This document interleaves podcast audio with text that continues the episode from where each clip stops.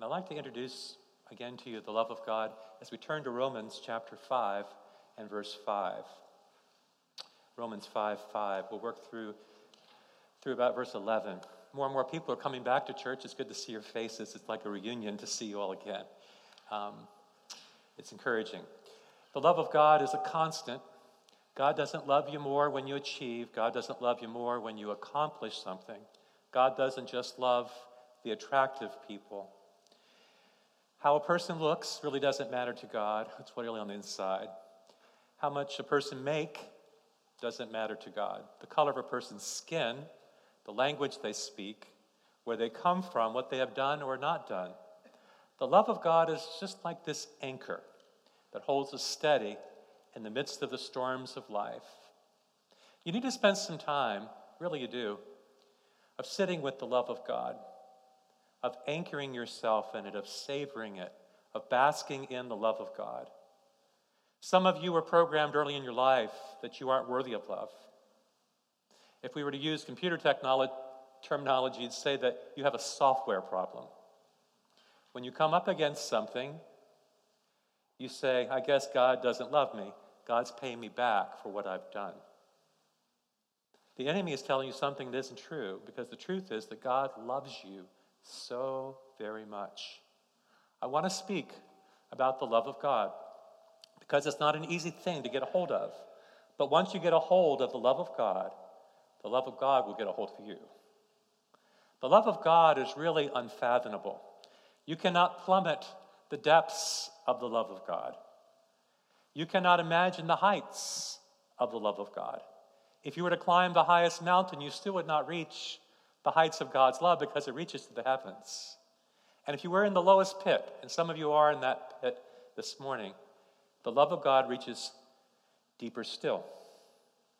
The very first verse I ever memorized was John 3:16.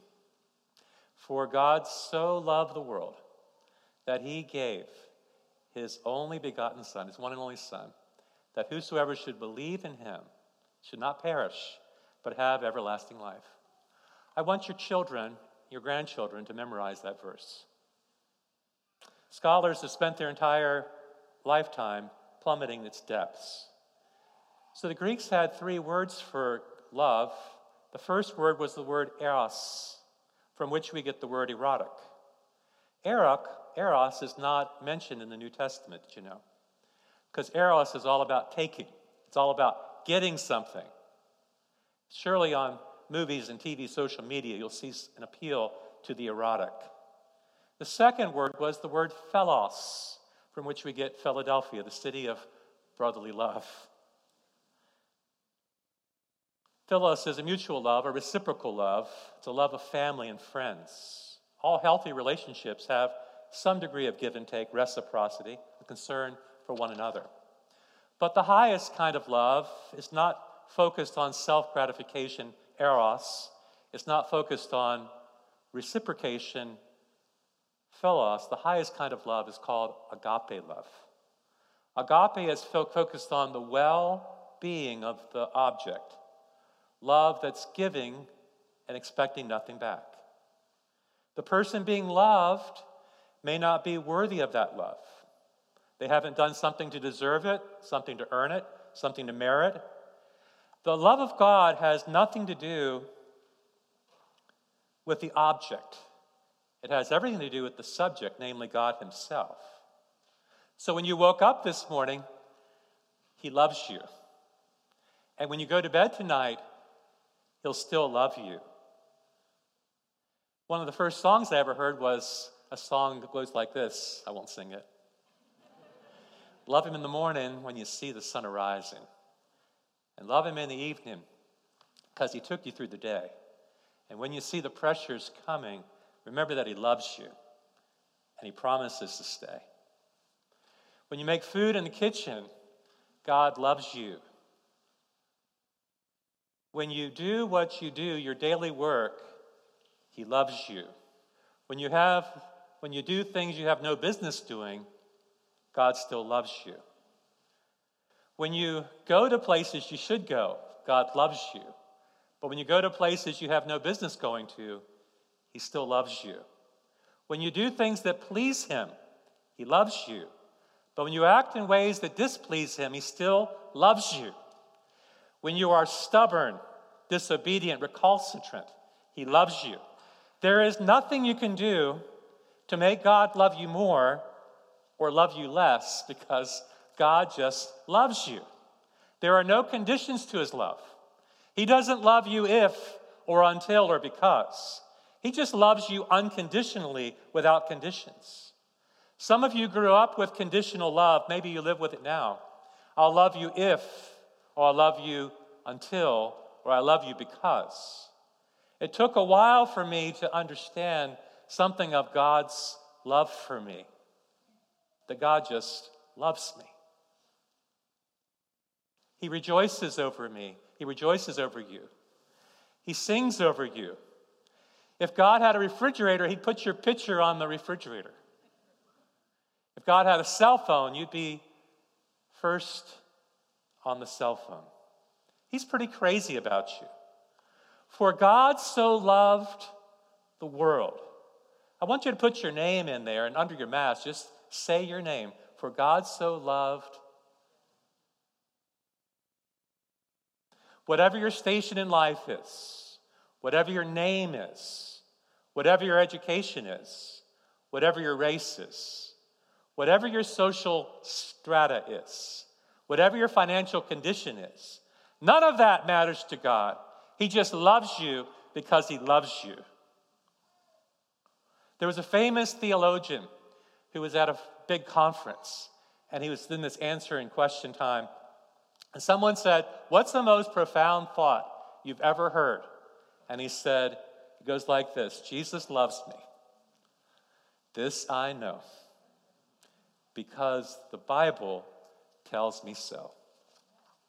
John 3:16 has brought a multitude of people into the kingdom. Martin Luther King, Martin Luther said John 3:16 is the gospel in miniature. If we were to lose all the verses of the Bible from Genesis to Revelation, and we still had John 3:16, we'd still have the Bible in its essence. For God so loved you, he so loved the world that he gave his only begotten son. For God, you see, this verse addresses all the isms that you'll hear about in the world. For God addresses atheism, which claims there is no God. So love addresses Eastern mysticism, New Age, which says God is an impersonal force. The world addresses nationalism, which says God only loves, loves people from our nation. God loves the Africans and the Asians. God loves the Caucasians. God loves the Native Americans. You've never looked in the face of somebody whom God didn't love.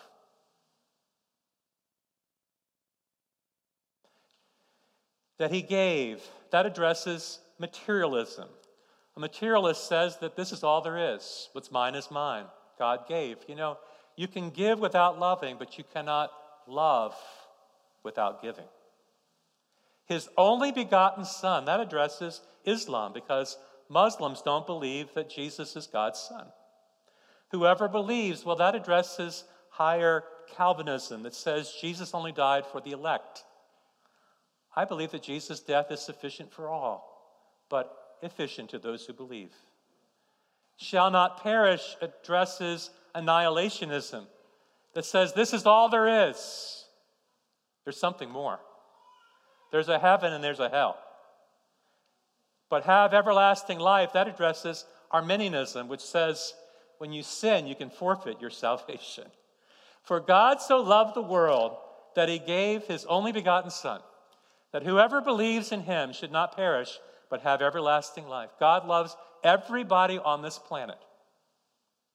The love of God is global red and yellow, black and white. They are precious in his sight.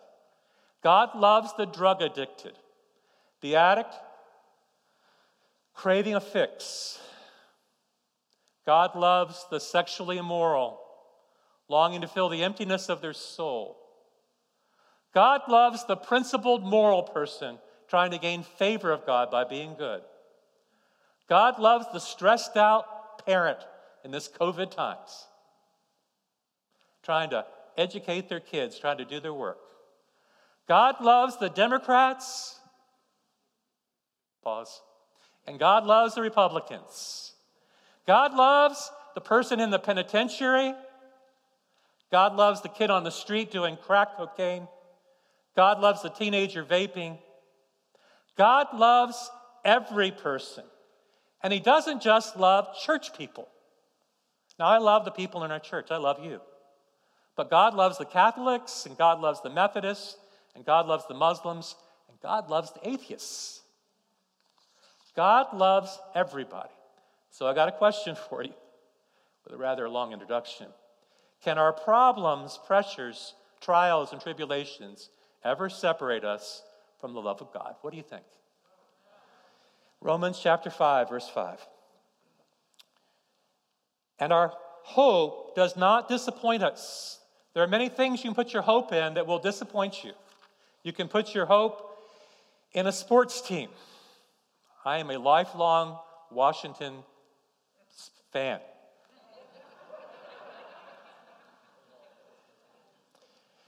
You can be disappointed in your sports team. You can be disappointed in a person. You can be disappointed in a candidate. But our hope in Jesus will never disappoint us because this is what's happened. God has poured out his love into our hearts by the Holy Spirit, whom he has given us. What he's talking about here is the first time he's sp- spoken of the Holy Spirit and love in the context of Romans. The Holy Spirit was given to us at conversion, and every Christian knows something of the love of God. For those who are logical, they reason God so loved the world, I'm part of the world, therefore I'm loved. Or greater love hath no man than this, than God would someone lay down their life for their friend. I am his friend, I am loved. But what he's talking about here is happening in the context of trials, tribulations, suffering, and hardship. It's the feeling of God's love. You see, some people get bitter at their sufferings. It's not fair, they protest. It's not right, they complain. It's true we don't rejoice about the divorce or we're not glad about the cancer, but in the pain we can cry out to God. We can ask God for His mercy we can rely upon our God and experience His nearness and His closeness. Some people going through pain feel that God does not love them. They feel rejected, that God is distant, that God doesn't care. It's hard to believe that God is loving and good, allowing this to happen. We feel so broken and worthless and forgotten. But Jonathan Edwards used to teach about the love of God. And he says there's a difference between knowing that honey is sweet, in that someone told you that honey is sweet. You read somewhere that honey is sweet. Someone put honey on their biscuit and said, This honey sure is sweet. There's a difference between knowing something like honey is sweet and tasting the honey. And when a believer begins to taste the honey of how sweet God is, then we understand that God has poured his love into our hearts through the Holy Spirit, whom he's given. It is this what Cindy Kirchner discovered in her suffering that the moon is always round. Though we may not see it, though we may only see a sliver, God is always good. And even though you may not see his goodness, God never stops loving. I say sometimes that the love of God is like a loaf of your favorite bread, abundant and plentiful. But sometimes the love of God is like a crumb that falls from the table. You long for more, but you learn to savor the crumb that has fallen from the table. You might be going yourself through divorce. You didn't go into marriage expecting to split up. Love may not be coming to you through your ex. That's not to say that God has stopped loving you. God is very fond of you. If your heart is open, He will demonstrate His love to you. You may be going through pain. You've been to the doctors, and you're hoping the next procedure will help. I remember when I had a PICC line in my arm for some months. I was given this antibiotic every five hours every day. At first, I resented the medicine, but then God showed me this was part of His goodness making me better. God was pouring His love into my heart through the Holy Spirit. Love doesn't always come to us, but love can always flow out of us because God has put His love into us. Paul's view of the love of God is so great, so rich, so unparalleled. He doesn't just say the love of God and move on. He now begins to give a commentary in verses 6 to 11 on the love of God. Look with me at Romans 5 6 through 11. It says, You see, this is something you need to see. You're on a journey and you need to pull your car over to the side and look at the view of this, of God's love. You see, at just the right time, when we were still powerless, Christ died for the ungodly. When we were powerless, when we were helpless, Christ died for the ungodly. This is true of all of us, that we were helpless, powerless. The idea is to be weak, infirm, feeble, frail, impotent, unable to do anything to help ourselves.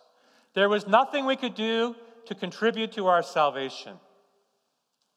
We were powerless, we were helpless. The proof of God's love is that He put His love onto the ungodly, those most unlike Him. No ability to improve our condition, no ability to help ourselves. We like to be, don't we, in the powerful position? We don't really like to be powerless. I think about a child, an infant, being powerless. A newborn is powerless to take care of themselves. They can't feed themselves when they're hungry. They can't change themselves when they have a dirty diaper. They can't comfort themselves when they're frightened. They are powerless to take care of themselves. I think about people at the end of life feeling incapable, feeling powerless. Across the street, John Whitmer a man I knew, very capable man, hardworking man. But in the last part of his life, he was powerless, just laid in a bed as the cancer consumed his body. We were powerless, we were helpless, and God showed his love to the ungodly. God shed his blood for the ungodly. A man named James Harrison has given blood 1,100 times He's from Australia. Harrison's blood contains a rare antibody to make a medication called D immunoglobulin. It's also known as Rh immunoglobulin. Immunoglobulin, say it for me, Jack. Immunoglobulin. I'll get it. This medication is given to mothers who are at risk for something called Rh incompatibility with their fetus, which means the mother's immune system may attack and destroy the fetus's red blood cells? Well, for the longest time, unborn children were dying from this rare disease known as rhesus disease. It affected children in the womb. And this man in Australia, his name was James Harrison, also called the man with the golden arm. He has donated his blood so many times. It appears that when he was 14, he had some transfusion, some condition, some transfusion. And his blood took on an unusual plasma condition that contains the cure for rhesus disease. In the 60s, it was a widespread disease in all of Australia. And Mr. Harrison's blood contained the cure for this disease. So every week, Mr. Harrison would go and give a, you know, transfusion so that infants would not die of this disease. We should commend him for his kindness and for his love, but in a higher and greater sense. Jesus saved us when we were without strength. Jesus saved us when we were powerless, when there was nothing we could do to contribute to our condition.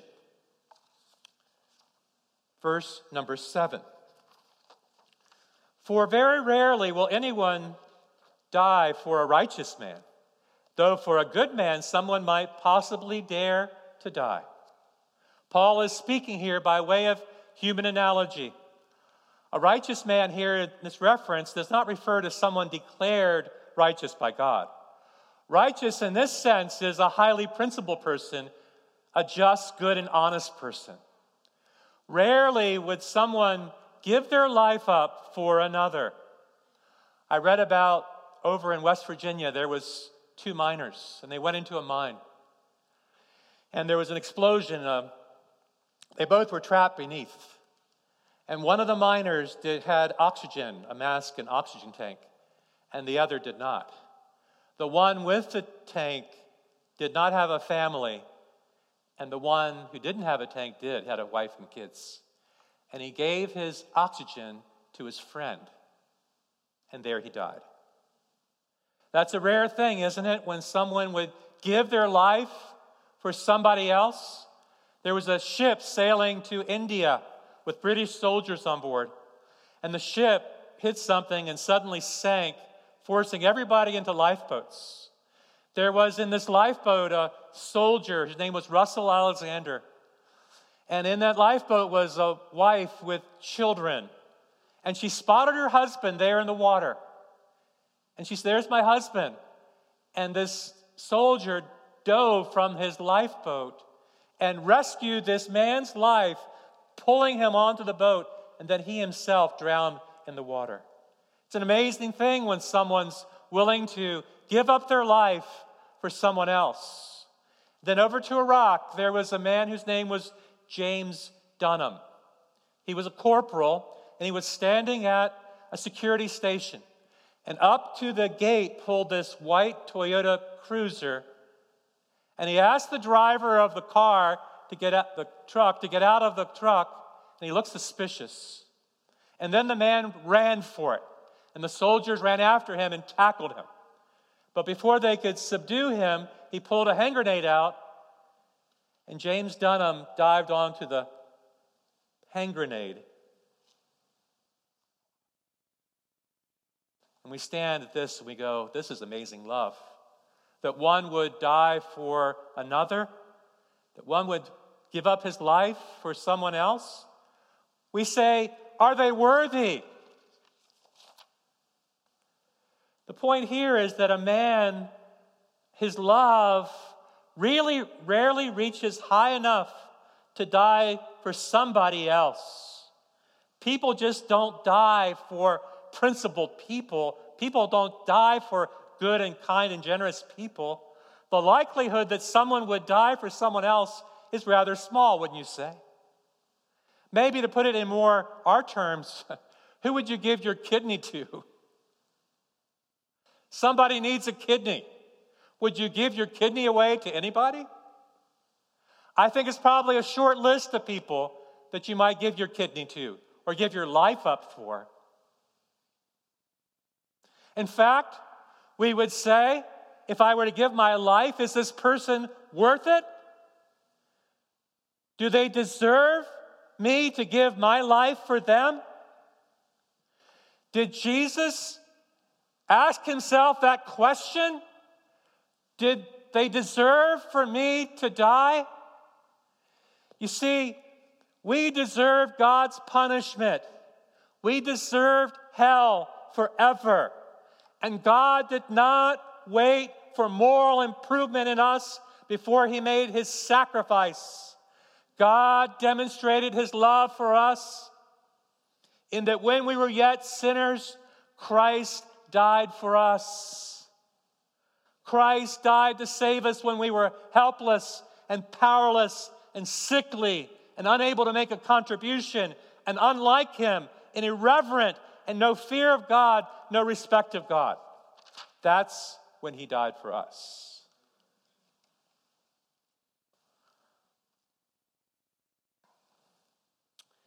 Look at verse number nine. Since we now have been justified by his blood, how much more shall we be saved from God's wrath through him? Wow. God has demonstrated his love to us. God has justified us by his blood. The whole point of Romans, the first five chapters, Paul's kind of like this defense attorney, you know, prosecuting attorney, and he's bringing charges against us right and left. Mankind is being indicted for their sin. The judge sits on the bench hearing this evidence.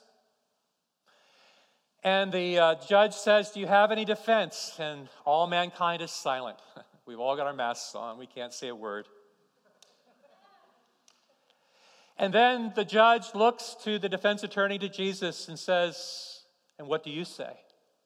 And Jesus says, I paid for this sinner's sin with my blood. I paid the death penalty, and they put their faith in me. And the judge smiles and he bangs his gavel and he says, I declare you justified.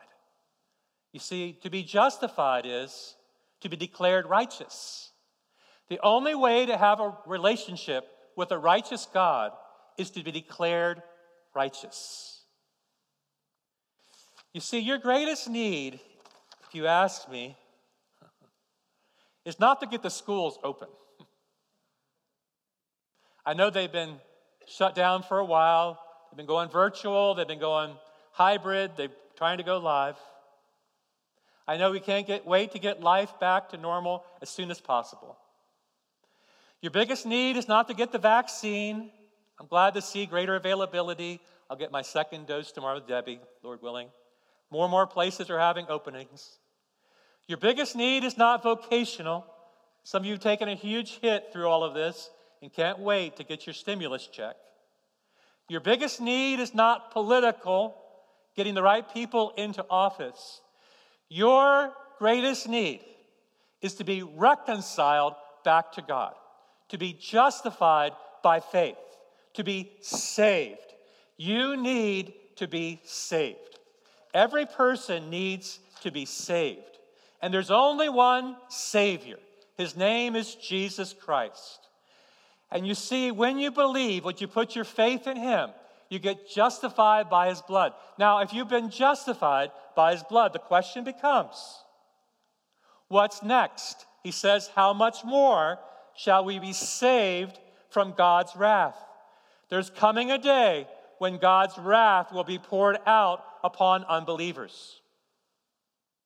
Right now, sinners suffer the consequences, which is God gives them over to their sin. But there's coming a day of the great tribulation. Will believers go through the great tribulation? My answer is no. We are waiting for the return of Jesus Christ who rescues us from the coming wrath. There will be before the great tribulation, what's called, in my view, the great evacuation. Just before we go to battle, we get our people out of the country. Just before there's a fire, we get people out of the fire. Before there's a hurricane, we get people before the hurricane, right? They evacuate. God's going to evacuate his people. Will you be one of them? Are you rapture ready? Are you ready for Jesus to come back for you? The Lord Himself will descend from heaven with a loud command, the voice of the archangel, and the dead in Christ will rise first. And we which are alive will be caught up together with Him in the clouds to be with the Lord, to meet the Lord in the air, to be together forever. Question number one How much more? And then he goes on in verse 10 and asks this question for if when we were enemies, we were reconciled to him through the death of his son, how much more, having been reconciled, shall we be saved through his life? If God so loved us and justified us when we were ungodly, helpless, sinful enemies, how much more will he keep us saved now that we are reconciled? If God did all this when we were ungodly, how much more will He keep us saved moment by moment until we see Him face to face? Does God have the power to hold you fast? Does God have the power to save you now and then forever? There's the question, right? If he went to the ninth degree to get you out of this pit of our sin and save us from the wrath to come when we were helpless, how much more can he keep us saved? You see, salvation is spoken of in three senses that we have been saved, we are being saved, and one day we will be saved. God has the power to hold you fast. You see, God always finishes what he starts. I'm confident of this that God, who began a good work within you, within me, will continue his work until he's finished it on the day when Jesus Christ returns. So, what should be our response to all this? I think Paul can't hold it all in. Look at verse 11. Not only this, but we rejoice in our God. we have learned to rejoice in the midst of our tribulations because we understand our tribulations produce something. Our suffering produces character, our character produces hope, and this hope doesn't disappoint us. We've learned to rejoice in our tribulations. We've rejoiced in the fact that God has heaven prepared for us. But now we make our boast in our God. We exalt in our God. We rejoice in God Himself through our Lord Jesus Christ, through whom we have received the reconciliation, that we are now friends with God, that we are now okay with God. We're on good terms with God. We get to walk with God. It's pretty good news, don't you think? It kind of gets better and better and better. I mean, this is not a truth we just check a box on. This is the truth we exult in. The word exalt means to exceedingly rejoice. No Christian should be a stoic believer. We should be exalting, rejoicing in our God. And the word here means to celebrate, to glory in. Not only this, but we rejoice in God through Jesus Christ, through whom we have received the reconciliation. So, coming to communion, what do we have to be celebrating? Verse 1 we have peace with God. We are on good terms with God. We have been justified by faith. We have been reconciled. The war is over. Number two, we have a permanent standing in grace. What Sharon was speaking to earlier, that we have access to God anytime, anywhere, confidently, boldly coming into his presence. We have a future hope. Our hope for us is sure and certain. We believe that Jesus is left to prepare a place for us. We have an inheritance that will never be taken from us. Our hope is heaven. We have all of Christ's resources to go with us through trials. We aren't surprised by our trials, by our tribulations. Jesus predicted in this world you'd have your share. We aren't guaranteed a trouble free life, but we are guaranteed that God produces something in our pain. Our suffering produces perseverance. We keep on keeping on. Our perseverance produces character, proving character, and our character produces hope. We have been loved when we were unworthy. God has poured out his love into our hearts through the Holy Spirit. God has demonstrated his love at the cross. And we have been permanently removed from God's wrath. The wrath of God fell on Jesus at the cross, that we have been saved from the wrath of God. The songwriter wrote these words Jesus to Calvary did go, his love for mankind to show. What he did there brought hope from despair. So, oh, how he loves me. Oh, how he loves me. Oh, how he loves you and me. Do you believe it? You have a cup that we'd like to use now to remember the deep, deep love of Jesus for you. He didn't ask, Are they worthy? because we were unworthy. And because we were unworthy, we did not deserve this. There was nothing we could do to earn it. But because we've been shown the deep love of God, we are worthy of His love. Somehow there is a transfer that happens when a person believes from unworthiness to being worthy of God's love, great value, great preciousness. Jesus said in that upper room, the time has come for him to go, to leave this world, to go to the Father. But having loved his own in the world, he now showed them the full extent of his love. He would show the full extent of his love by stooping down and serving, and then being obedient to the Father by going to the cross. The cross is the reconciliation of mankind to God. When we believe that Jesus took our place, he substituted himself, he died vicariously for our sins. The wrath of God was poured out upon him. Here was the full measure of the love of God. And this is why we rejoice in our God. So, Jesus, in that place, that room, he took some bread and he said, This bread is my body. Do this in remembrance of me. For whenever you break this bread, you remember the Lord's death. And then he took the cup and he said, This cup will remind you of my shed blood. Whenever you drink of this cup, you're reminded the fact of the blood that was shed for you. What I'd like to do as we open these things up, mine up, is to hold the bread in our hand and to say, if you're willing to say this with me, this bread which we break is the communion of the body of Christ. And I'm not really good at opening up these little packets.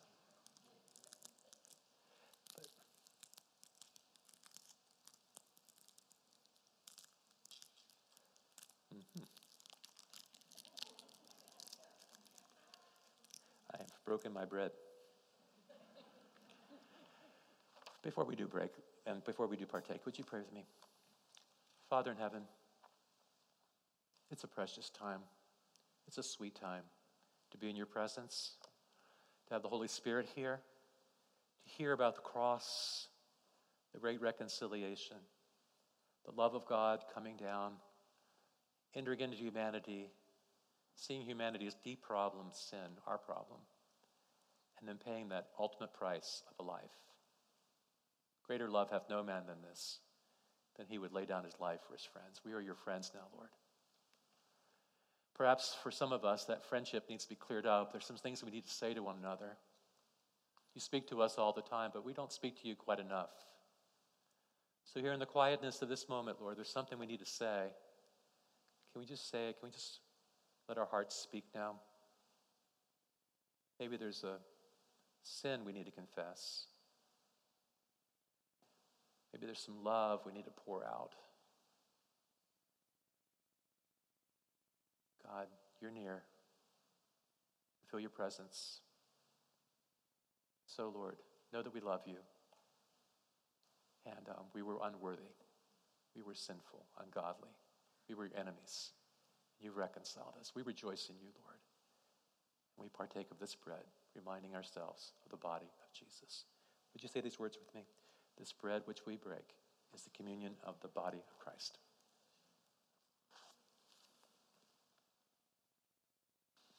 And then the cup.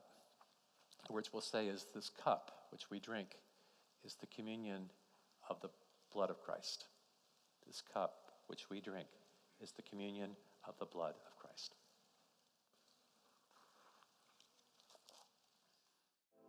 The love of God is always demonstrated. You never have to question whether God loves you because there will always be a cross And when you believe that God went to that cross, Jesus went to the cross for you, the Holy Spirit applies that to your heart. And the Holy Spirit pours that love into you. Now, to my right and left are two demonstrations of love. There's Ken, there's Dan. Joe today was playing hurt, cut himself before this. I said, Joe, can you play hurt? Joe says, I guess I have to.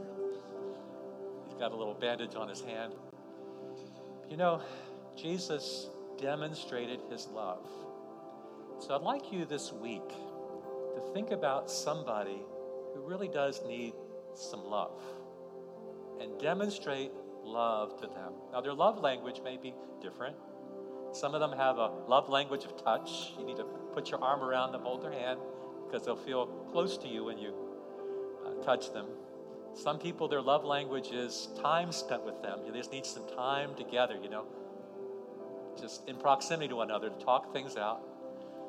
Some people like deeds done for them, like my wife Debbie. She's, if I want to love her, it's going to be clean the floor time, right? Or wash the dishes.